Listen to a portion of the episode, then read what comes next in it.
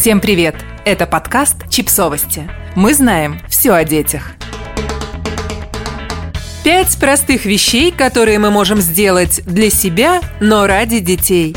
Мы подумали и составили список самых базовых вещей, которые можно делать для себя, а их положительный эффект будет распространяться и на детей тоже.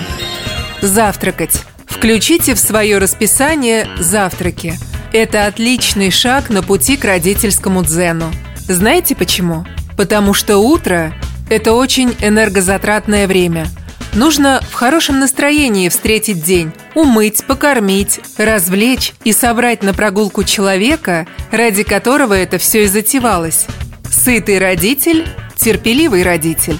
Если у вас есть возможность встать хотя бы на полчаса раньше ребенка и спокойно выпить свой кофе горячим, закусив его теплым омлетом или сэндвичем, да даже бутерброд с колбасой подойдет, это даст вам дополнительные силы и немного времени наедине с собой и едой.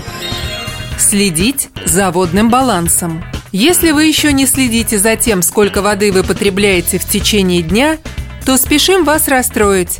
Это тоже привычка, которая не осваивается нахрапом. Для того, чтобы вести привычку в жизнь, обставьте процесс максимально приятно. Купите себе классную бутылку для воды. Заведите новый фильтр. Установите напоминалки о том, что пора сделать глоток воды. Не обязательно сходить с ума и заливать в себя по 3 литра воды в день.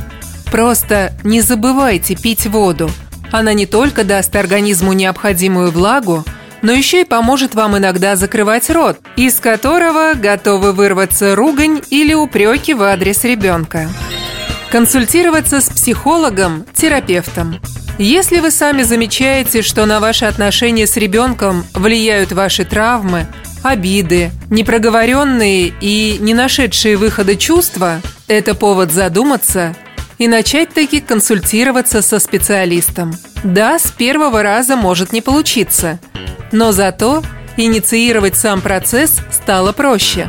Сейчас очень много проектов, которые представляют возможность пройти пробную консультацию с большой скидкой или вовсе бесплатно. А кроме того, еще и онлайн.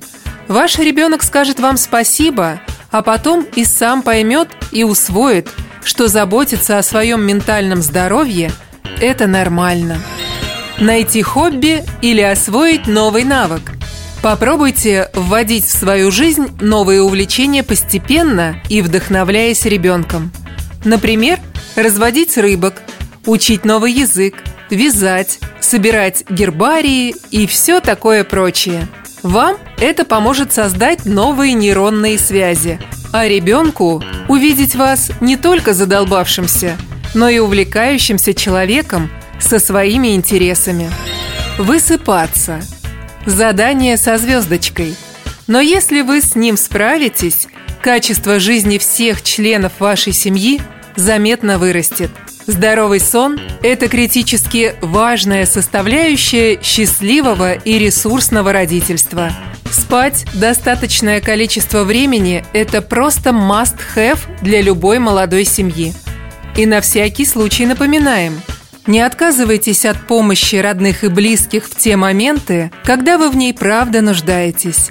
Не геройствуйте, позволяйте себе не только уставать, но и отдыхать.